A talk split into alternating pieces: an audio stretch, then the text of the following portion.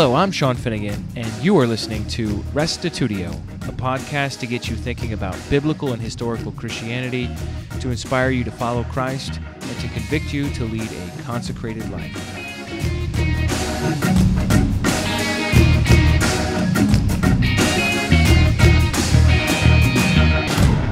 Episode 37 The Olivet Discourse. Did Jesus predict the destruction of the temple in AD 70? Did he predict the end of the world?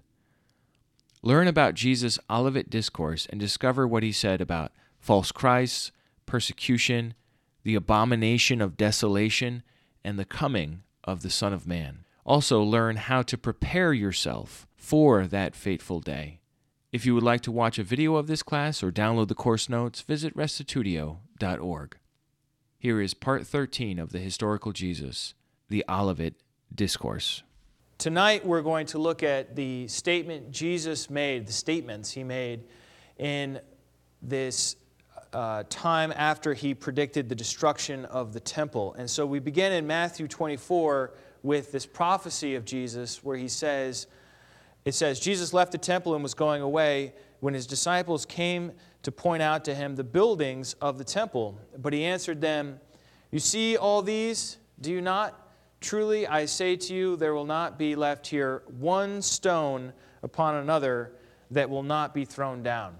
So, everything that comes after this is because Jesus said this. Now, the temple was a huge structure. It was not at all a small structure. It was roughly the size, uh, one person estimates, of six football fields, this uh, courtyard area.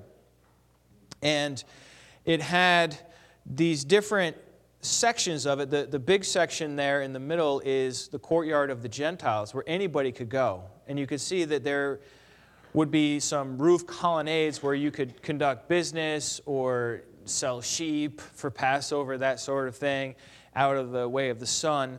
And then as you get closer, you get to the inner courtyard of the um, women and then of the Jewish men. And then finally, the actual structure of the temple itself was not that big, but it was decadent, you know, marble, gold.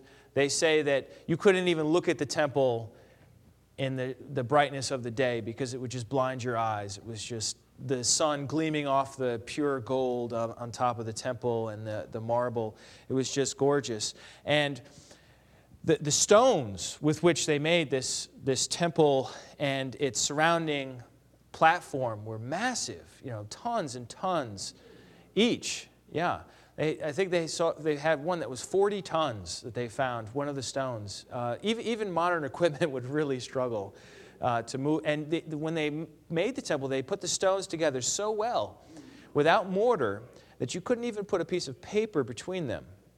Uh, that's how finely done they were. Uh, so, this is what Jesus is saying is going to be destroyed and not one stone left upon another. I mean, that's a flamboyant statement. I mean, it's not, it's like saying the White House is going to be destroyed. I mean, it would really rock their world. It would really get their attention, even more than that, because it's not just a, a national symbol, it's a religious symbol. It symbolizes the presence of God. And not only that, it's the worship center, it's how you worship God. You're not allowed to offer sacrifices other places. So Jesus saying, the temple is going to be destroyed really got his disciples' attention and caused them to ask some questions. And what they asked him was uh, they came to him privately. We know from, I'm, I'm reading from Matthew 24 primarily, but we know from Mark that this was four of his disciples Peter, James, Andrew, and John. And they came to him and, and, asked him privately, saying, Tell us, when will these things be, and what will be the sign of your coming and of the end of the age. So that's the question that they have. It's kind of a multiple part question, right? Like, when will these things be?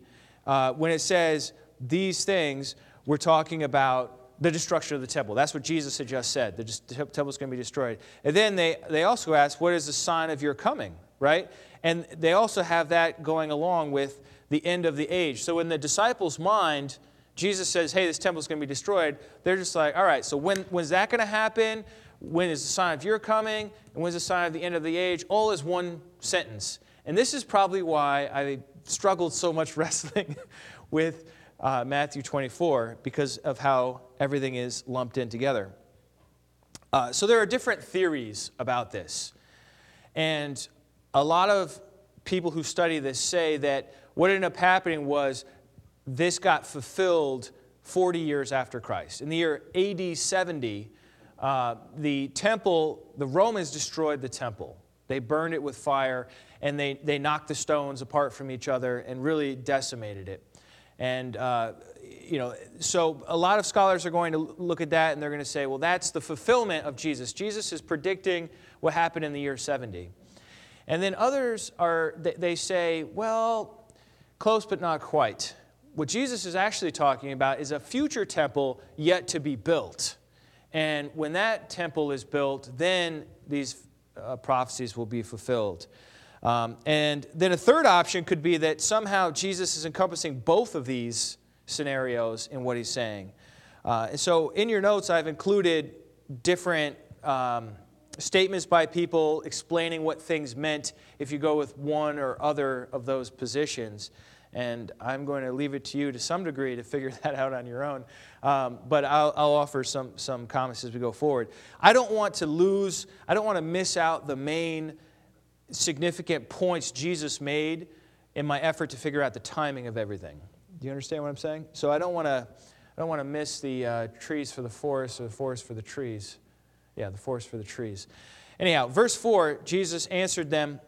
So this is Jesus' answer to the question hey, when's this all going to happen? See that no one leads you astray, for many will come in my name, saying, I am the Christ, and they will lead many astray. And you will hear of wars and rumors of wars.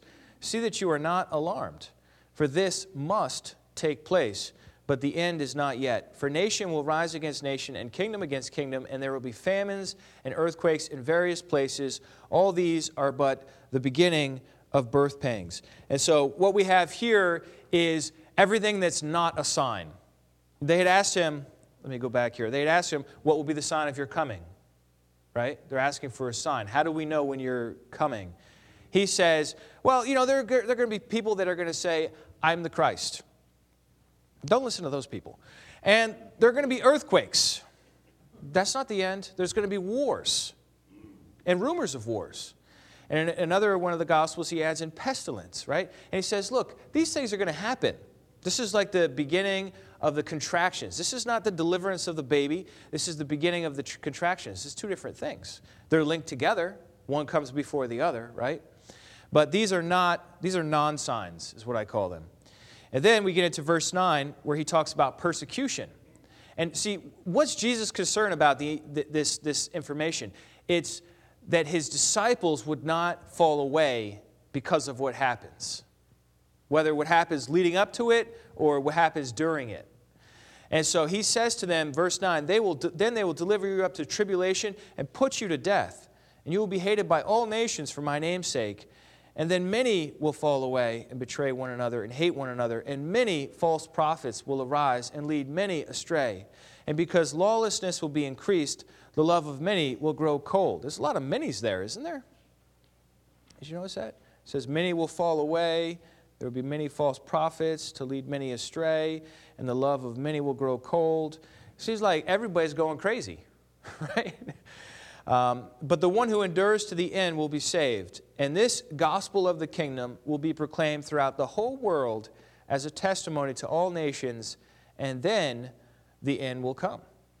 And so, what Jesus is saying is look, before any of this stuff happens, before the end of the world, what is going to happen is they're going to persecute you, my followers. And when that happens, you just need to endure. That's what he says. You need to, you need to endure, whether to the end of your life, because he says many of you are going to be put to death, right? Um, and uh, he says many will fall away. Don't fall away. Don't betray one another. If times get tough, if you get persecuted, persevere. That's what he's saying here. Um, and then he says, this, this is interesting too, where he says, the God, this gospel of the kingdom has to be preached to all nations as a testimony, and then the end will come. So I guess that gives us motivation to go do something, huh? Um, Yeah, that's the, the missionary verse right there, Matthew 24, 14. Good for the refrigerator, if you ask me. And then it gets interesting. I mean, it was interesting, but now it's like, it gets kind of like sci fi interesting. So, this is what I call the A of D. And that's just because abomination of desolation is a lot of letters. All right? But this is the true sign. Jesus has gone through the non signs. Hey, look, if there's a war, that's not the end. If there's an earthquake, that's not the end. If they persecute you, they persecuted me. Of course, they're going to persecute you, right? And then he gives the true sign. What is the true sign of the end? How does he answer their question? Their question is, What's the sign? The true sign is so when you see the abomination, Matthew 24 15, of desolation, the abomination of desolation spoken of by the prophet Daniel standing in the holy place, let the reader understand, then let those who are in Judea flee to the mountains. So as soon as you see this event occur, that's your signpost to run. flee to the mountains is what it says. Let the one who is on the housetop not go down to take what is in his house, and let one who is in the field not turn back to take his cloak. And alas, for women who are pregnant, for those who are nursing infants in those days, pray that your flight may not be in winter or on the Sabbath, and then there will be great tribulation, such as has not been from the beginning of the world until now, no, nor ever will be. And if those days had not been cut short, no human being would be saved. But for the sake of the elect, those days will be cut short. So that's the juicy part right there the abomination of desolation. And so, according to Jesus, the abomination of desolation is what kicks off the great tribulation period.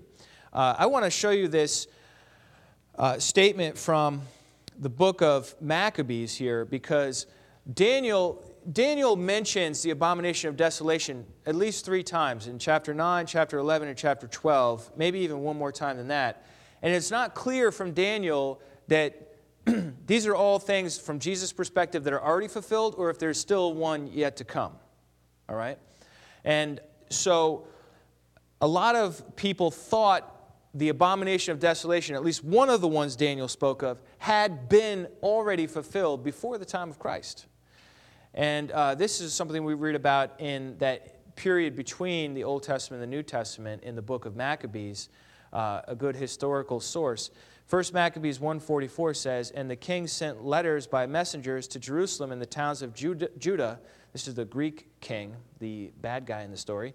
He directed them to follow the customs strange to the land, to forbid burnt offerings and sacrifices and drink offerings in the sanctuary, to profane Sabbaths and festivals, to defile the sanctuary. So that's key right there. Defile the sanctuary and the priests, to build altars in the sacred precincts and shrines for idols, and to sacrifice swine and other unclean animals. All right, so these would be what's an abomination? It's, it's like vomit. It's something that is just detestable and disgusting. That's what an abomination is, in case you weren't sure.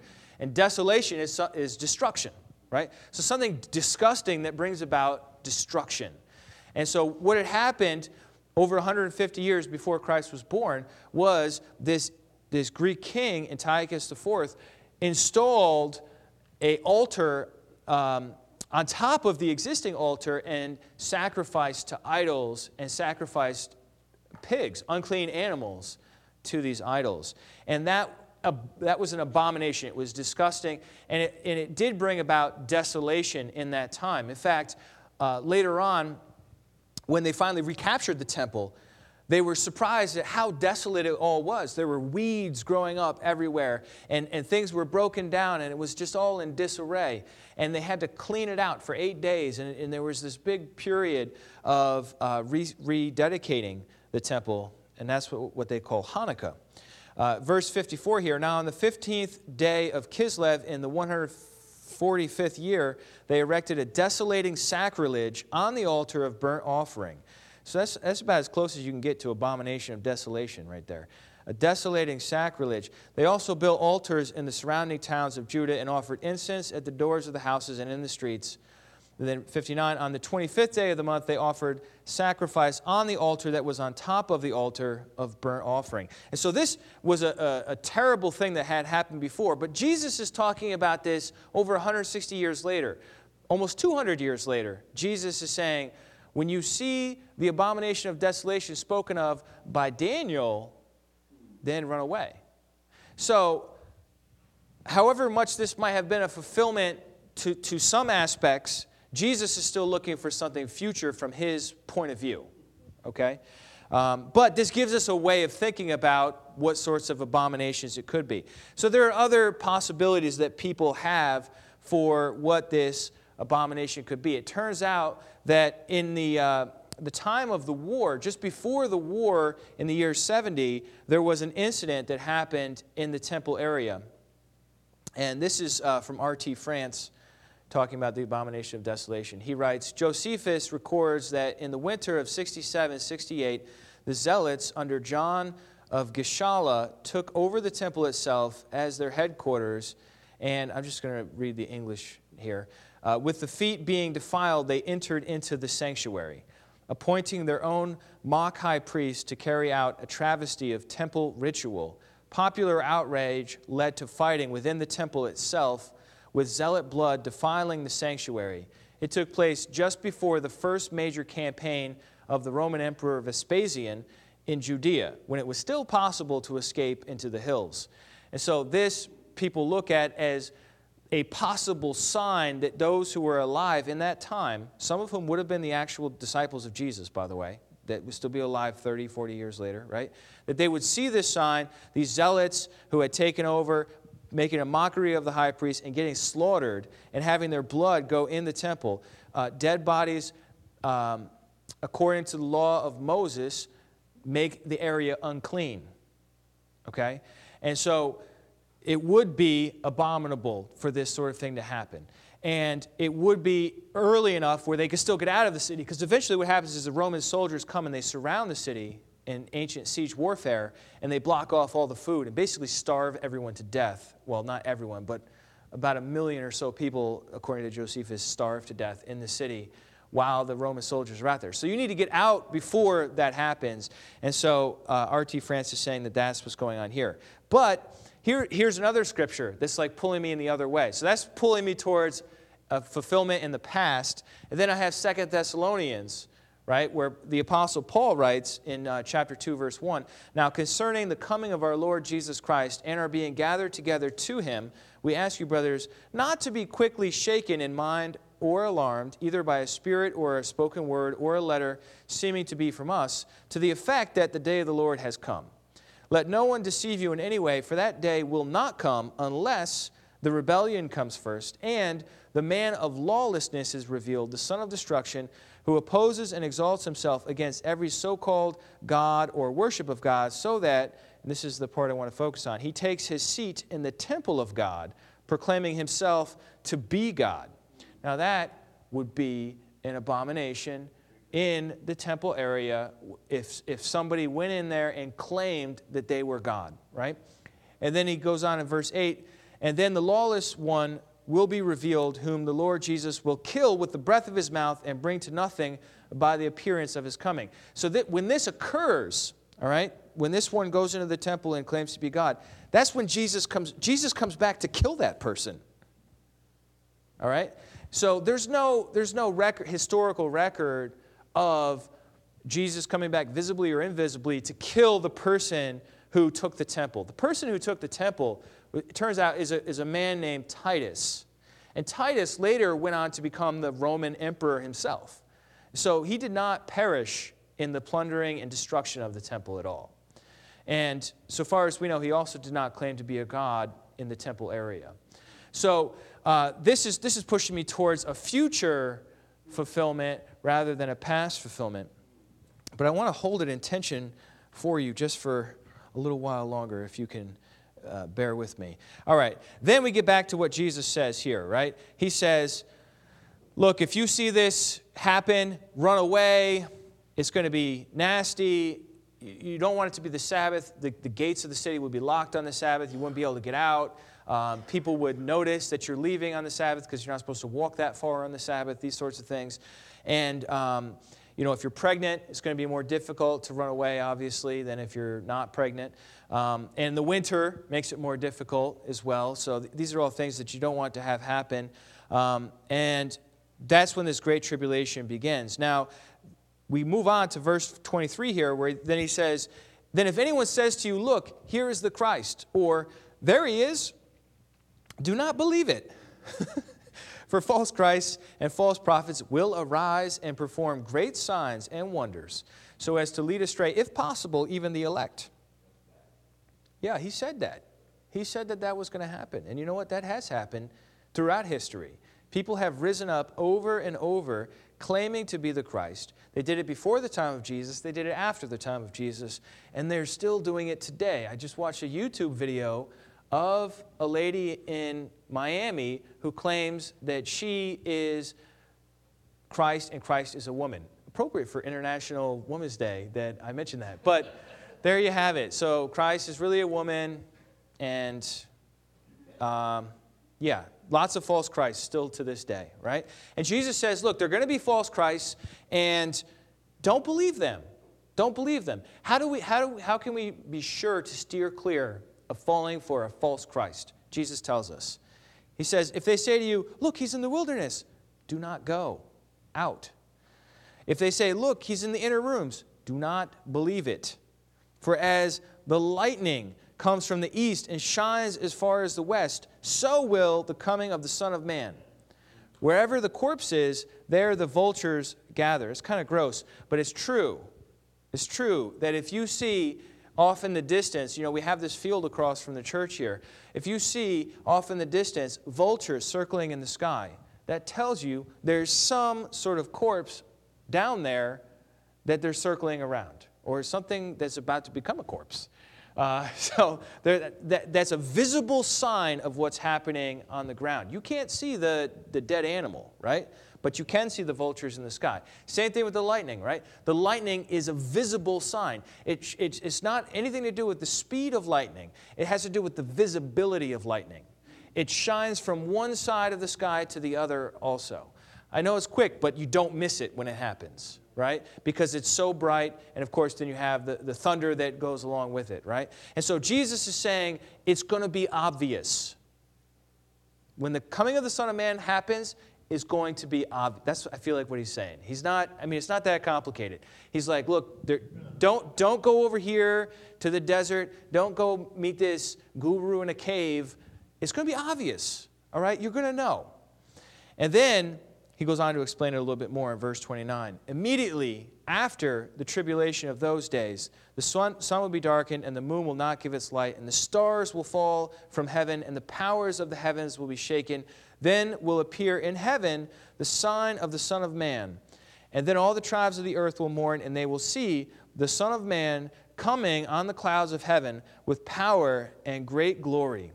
And he will send out his angels with a loud trumpet call and they will gather his elect from the four winds, from one end of heaven to the other. Those who take a past view of this prophecy struggle here.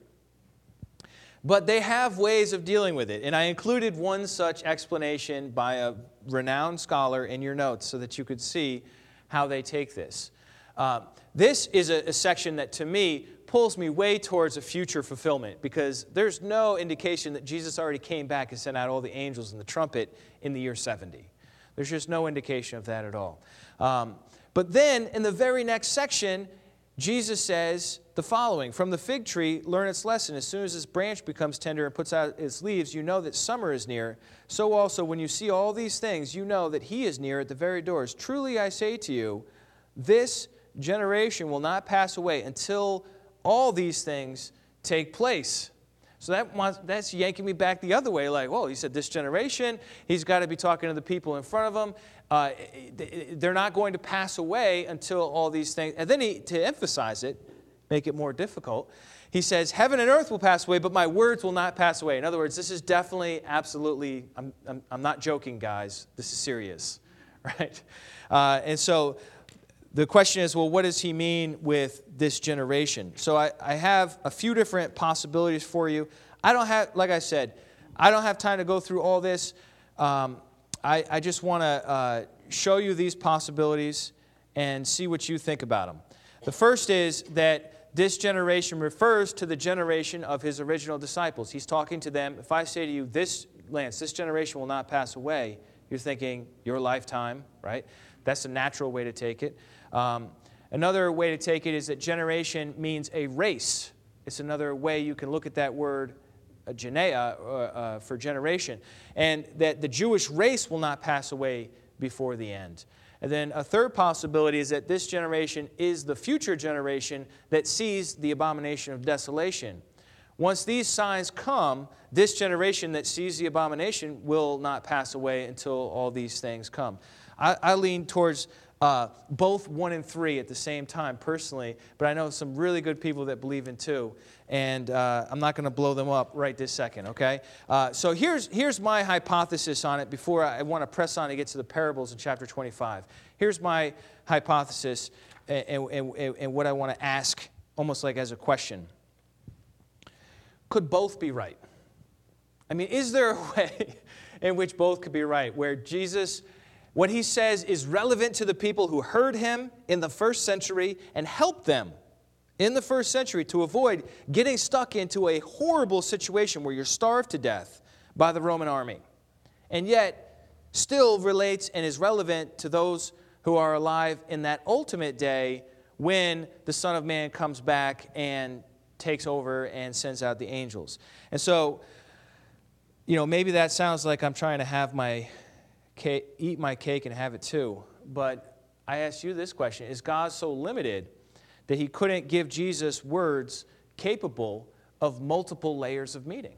I don't think God's so limited. He made the universe. I mean, I think he could, could possibly do that. Um, and I just want to show you this little statement here by Craig Keener that I found helpful. He says Old Testament prophets often grouped events together by their topic rather than their chronology. And in this discourse, Jesus does the same. He addresses what are grammatically two separate questions when is this temple going to be destroyed? When is the coming of the Son of Man? Uh, the time of the temple's destruction and the time of the end. And so that's just some thoughts on that. You figure it out. Let me know what you figure out. The point is don't fall for the false Christ. If persecution comes, persevere. Are we good with those two points? All right. Now, the rest of what Jesus says is be alert, be prepared, don't fall asleep. Don't be like the 10 bridesmaids who, five of them, fell asleep when the groom came, and then he came, and then they didn't have, they weren't prepared with enough oil, and they got left out of the wedding. How bad would it be to be a bridesmaid and then to get left out of the wedding because you weren't prepared? I mean, it would just be devastating, right? And uh, then the groom's over there. He's got 10 groomsmen. The bride's just got five bridesmaids. Awkward, right? So that's, that's no good. Certainly not. Um, Jesus tells a bunch of these parables of preparedness. He's, he, in uh, chapter 24, verse 42, he talks about the unpredictable thief. He says, Look, if you, if you knew what hour the house would get broken into, you, you would stay up, right? And so the point of that one is be ready for the unexpected arrival. After that, he talks about the faithful servant who is found so doing when the master comes, as opposed to the slacker servant who's getting drunk and beating the other servants. He's like, this is not going to go well for that guy. That's a very mild way of me putting it. And then you have, like I said, the 10 virgins, the bridesmaids, were they're, they're not prepared, right? And so Jesus is telling story after story to make the point be on the alert. Don't slack off. Don't let your fire go out. Be prepared for an unexpected arrival. And then he tells the story about the servants and the talents. He says, This one gets uh, five talents, this one gets two talents, this one gets one talent. The one who made five, who had five, made five more you know, and, and, and they invested it or they worked with that money. Talents are money in their culture. And then there's that lazy one, right? And he just buried his talent in the ground. And then his master came and he gave him back the money that he, that he gave him all that time before. And the master's like, You didn't make anything? And he's like, Well, I, I knew you're a harsh master, so I didn't want to lose it. And the master says, you, Since you knew I was a harsh master, you should have done something with it. And then he took it away from him and gave it to the one who had more right? And so what, what is that telling us? It's saying work hard. And what, yeah, work hard to further the affairs of the master. That's what we're supposed to do. Whatever he's given you, you're supposed to work hard to further his affairs in this generation. Uh, and then lastly, the sheep and the goats. And this is where I want to linger for a moment because I feel like this one gets short shrift a lot of times, and at the same time, it's the most critical of the different parables he tells here at the end. And so, look, if, if, if when I went through this, it seemed like a whirlwind, read Matthew 24 and 25 on your own, slow it down. You have the notes there, you can work it through and uh, meditate on it and think about it. But I don't want to miss this point. It's a huge point because what Jesus tells is this story about sheep and the goats. And you can see from the picture, they look alike right? Sheep and the goats, you can't necessarily tell that easily a sheep from a goat. Like if you know what you're doing, you can, but you have to get a little close so you can see the difference, right? And so every there's all these people and they're the sheep and the. And Jesus says that on the last day, here, let me just go to it so I don't uh, mess it up, quoting from memory here. When the Son of Man comes in his glory and all the angels with him, then he will sit on his glorious throne. Before him will be gathered all the nations, and he will separate people one from another as shepherd separates the sheep from the goats. He will place the sheep on his right, but the goats on the left. Then the king will say to those on his right, Come, you are blessed of my Father, inherit the kingdom prepared for you from the foundation of the world. For I was hungry, and you gave me food. I was thirsty, and you gave me drink. I was a stranger and you welcomed me in. I was naked, and you clothed me. I was sick, and you visited me. I was in prison, you came to me. Then the righteous will answer him, saying, Lord, when did we see you hungry and feed you, or thirsty and give you drink? And when did we see you a stranger and welcome you in, or naked and clothe you? And then when he, you did, when did we see you sick or in prison and visit you? And the king will answer them, Truly I say to, I, as you did it, let me uh, hit this right here. To one of the least of these, my brothers, you did it to me. Right? And that's a key point there. Jesus takes it personally how we treat those in need. Does that make sense? He takes it personally. In other words, he says, You fed me. And they said, We didn't feed you, Jesus. We fed this hungry person over here. And Jesus says, When you did it to that hungry person, you did it to me. So that's what it means to take something personally. And then he, he goes on the flip side with the goats and he says, I was hungry and you didn't feed me. And the goats, what do they say to him? When did we see you hungry, Jesus? Jesus, if we saw you hungry, we would have given you food. And he says, Well, when you, when you didn't do it to one of these, you didn't do it to me. Right? This is Jesus spelling out how it's going to go on the day of judgment. Are we just going to ignore that? You know what I mean? Like, this is a big deal. And so, you know, I, I realize that deception is rampant in Christianity today. It's rampant in every group. I study a lot of church history, so I know a lot of the different groups. You know, if you're, if you're from a Catholic background, you think you're in because of the sacraments. If you're a Calvinist, you think you're predestined and therefore you're saved. If you're a Seventh day Adventist, you think you're in because you keep the Sabbath and you don't eat bacon. If you're a Baptist, you think you're in because you prayed the sinner's prayer one time. If you're a Pentecostal, you think you're in because you speak in tongues once when you were first saved. Or we think we're in because we know that God's name is Yahweh or that God's one instead of three in one or we understand the kingdom. And yet, what does Jesus say? He says, Feed the hungry, give the thirsty a drink, welcome the stranger, even if he's an immigrant, clothe the naked, visit the sick, the imprisoned. And when you did it to one of the least of these, you did it to me. He says that he's going to say that on the day of judgment. We cannot ignore that. I'm not saying that other issues of truth don't matter. Of course they matter. But we cannot ignore this on the other side. Do you understand what I'm saying? The simple fact is, it, you know, and sometimes I'll be honest with you, I feel like the idiot who buried the talent in the ground. I do. I feel like, Sean, what are you doing? You know, you, like, what, what have you done? Seriously. Right? But you know what? You can't, I mean, what, you, what are we going to do? Just like beat ourselves up and say, oh, we're, we're, we're all going to go goat, grow goatees so that we can be like the goats? No, that didn't make sense. But, you know, we're not, we don't, we're not going to be the goats, right? You want to be the goats? No. If, if, this, if this convicts us, let's just change that. Let's reach out. Let's do what needs to be done. And if we are already doing it, let's find other ways to do it so that on the last day, when Jesus comes back, he says, Well done, good and faithful servant. He doesn't say, You were asleep and your fire went out. That's what happened to those virgins. You were asleep and you let your fire go out. Or to the person whose house got broken in, you weren't watching, so you got robbed. These are all parables Jesus tells. You know, there's a lot of convicting force behind them. Or he says, Oh, you were partying with the unbelievers. That's the servant that wasn't the good and faithful servant, right? And so we don't want to be caught unaware while this is going on. We don't want to, and he, he, the other one he tells is about the flood. He said, Look, the, in the day of Noah, when the flood came, people were getting married. People were enjoying life. They were working their jobs. It was just another Tuesday. Well, I don't know if it was a Tuesday, but and then the flood came and destroyed them. So it's going to be unexpected. So the point is live for God today. Each day, you wake up and you live for God. We, well, we do well to take this to heart. It's so easy to get caught into questions of interpretation and chronology and miss our Lord's earnest practical warnings. I think it's fine to study this stuff, obviously.